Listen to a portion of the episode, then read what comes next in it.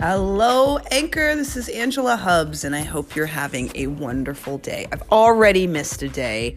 Go figure. I had a very long yesterday. Uh, I was like in Zoom all day long, and I was sort of under the weather. By the end of the day, um, I had been talking for hours, and I I got kind of like a coughing fit and decided to go to sleep. I think I went to bed before eight. it was glorious, but I woke up today and uh, had to like listen to my body, and I'm gonna actually go back to bed. And I'll probably be in bed for most of the day, which sucks. I'm like, I'm mad about it. But I think the vitality lesson for today is really about listening to your body, listening to your mind and your spirit. Uh, had I gone to work today feeling like crap, um, it would have been out of integrity. One of the things that Lululemon really stands by is keeping all of their employees safe and healthy.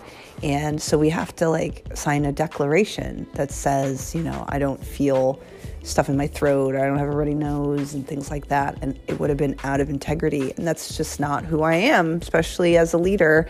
I, I don't want to be that guy that gets other people sick. So here we are.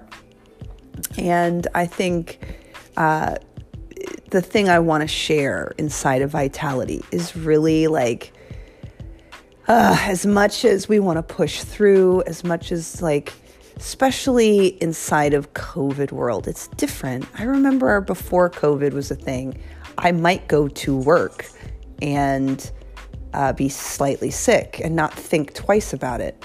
But like now, there's a real consequence to uh, like getting other people sick is now like real, and not just getting other people sick, but having people take that sickness home and having people at risk that they love. So there's, I don't know, there's just a heightened responsibility to listening to the body in that way. And this is the first time I've had to deal with it actually in the last two years. So I would say um, pretty good for, you know, two years of a pandemic.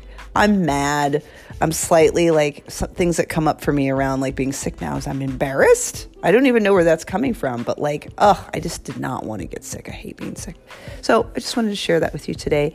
And I hope that you, my friends, have an incredible rest of the day. Listen to your body and feel good inside and out.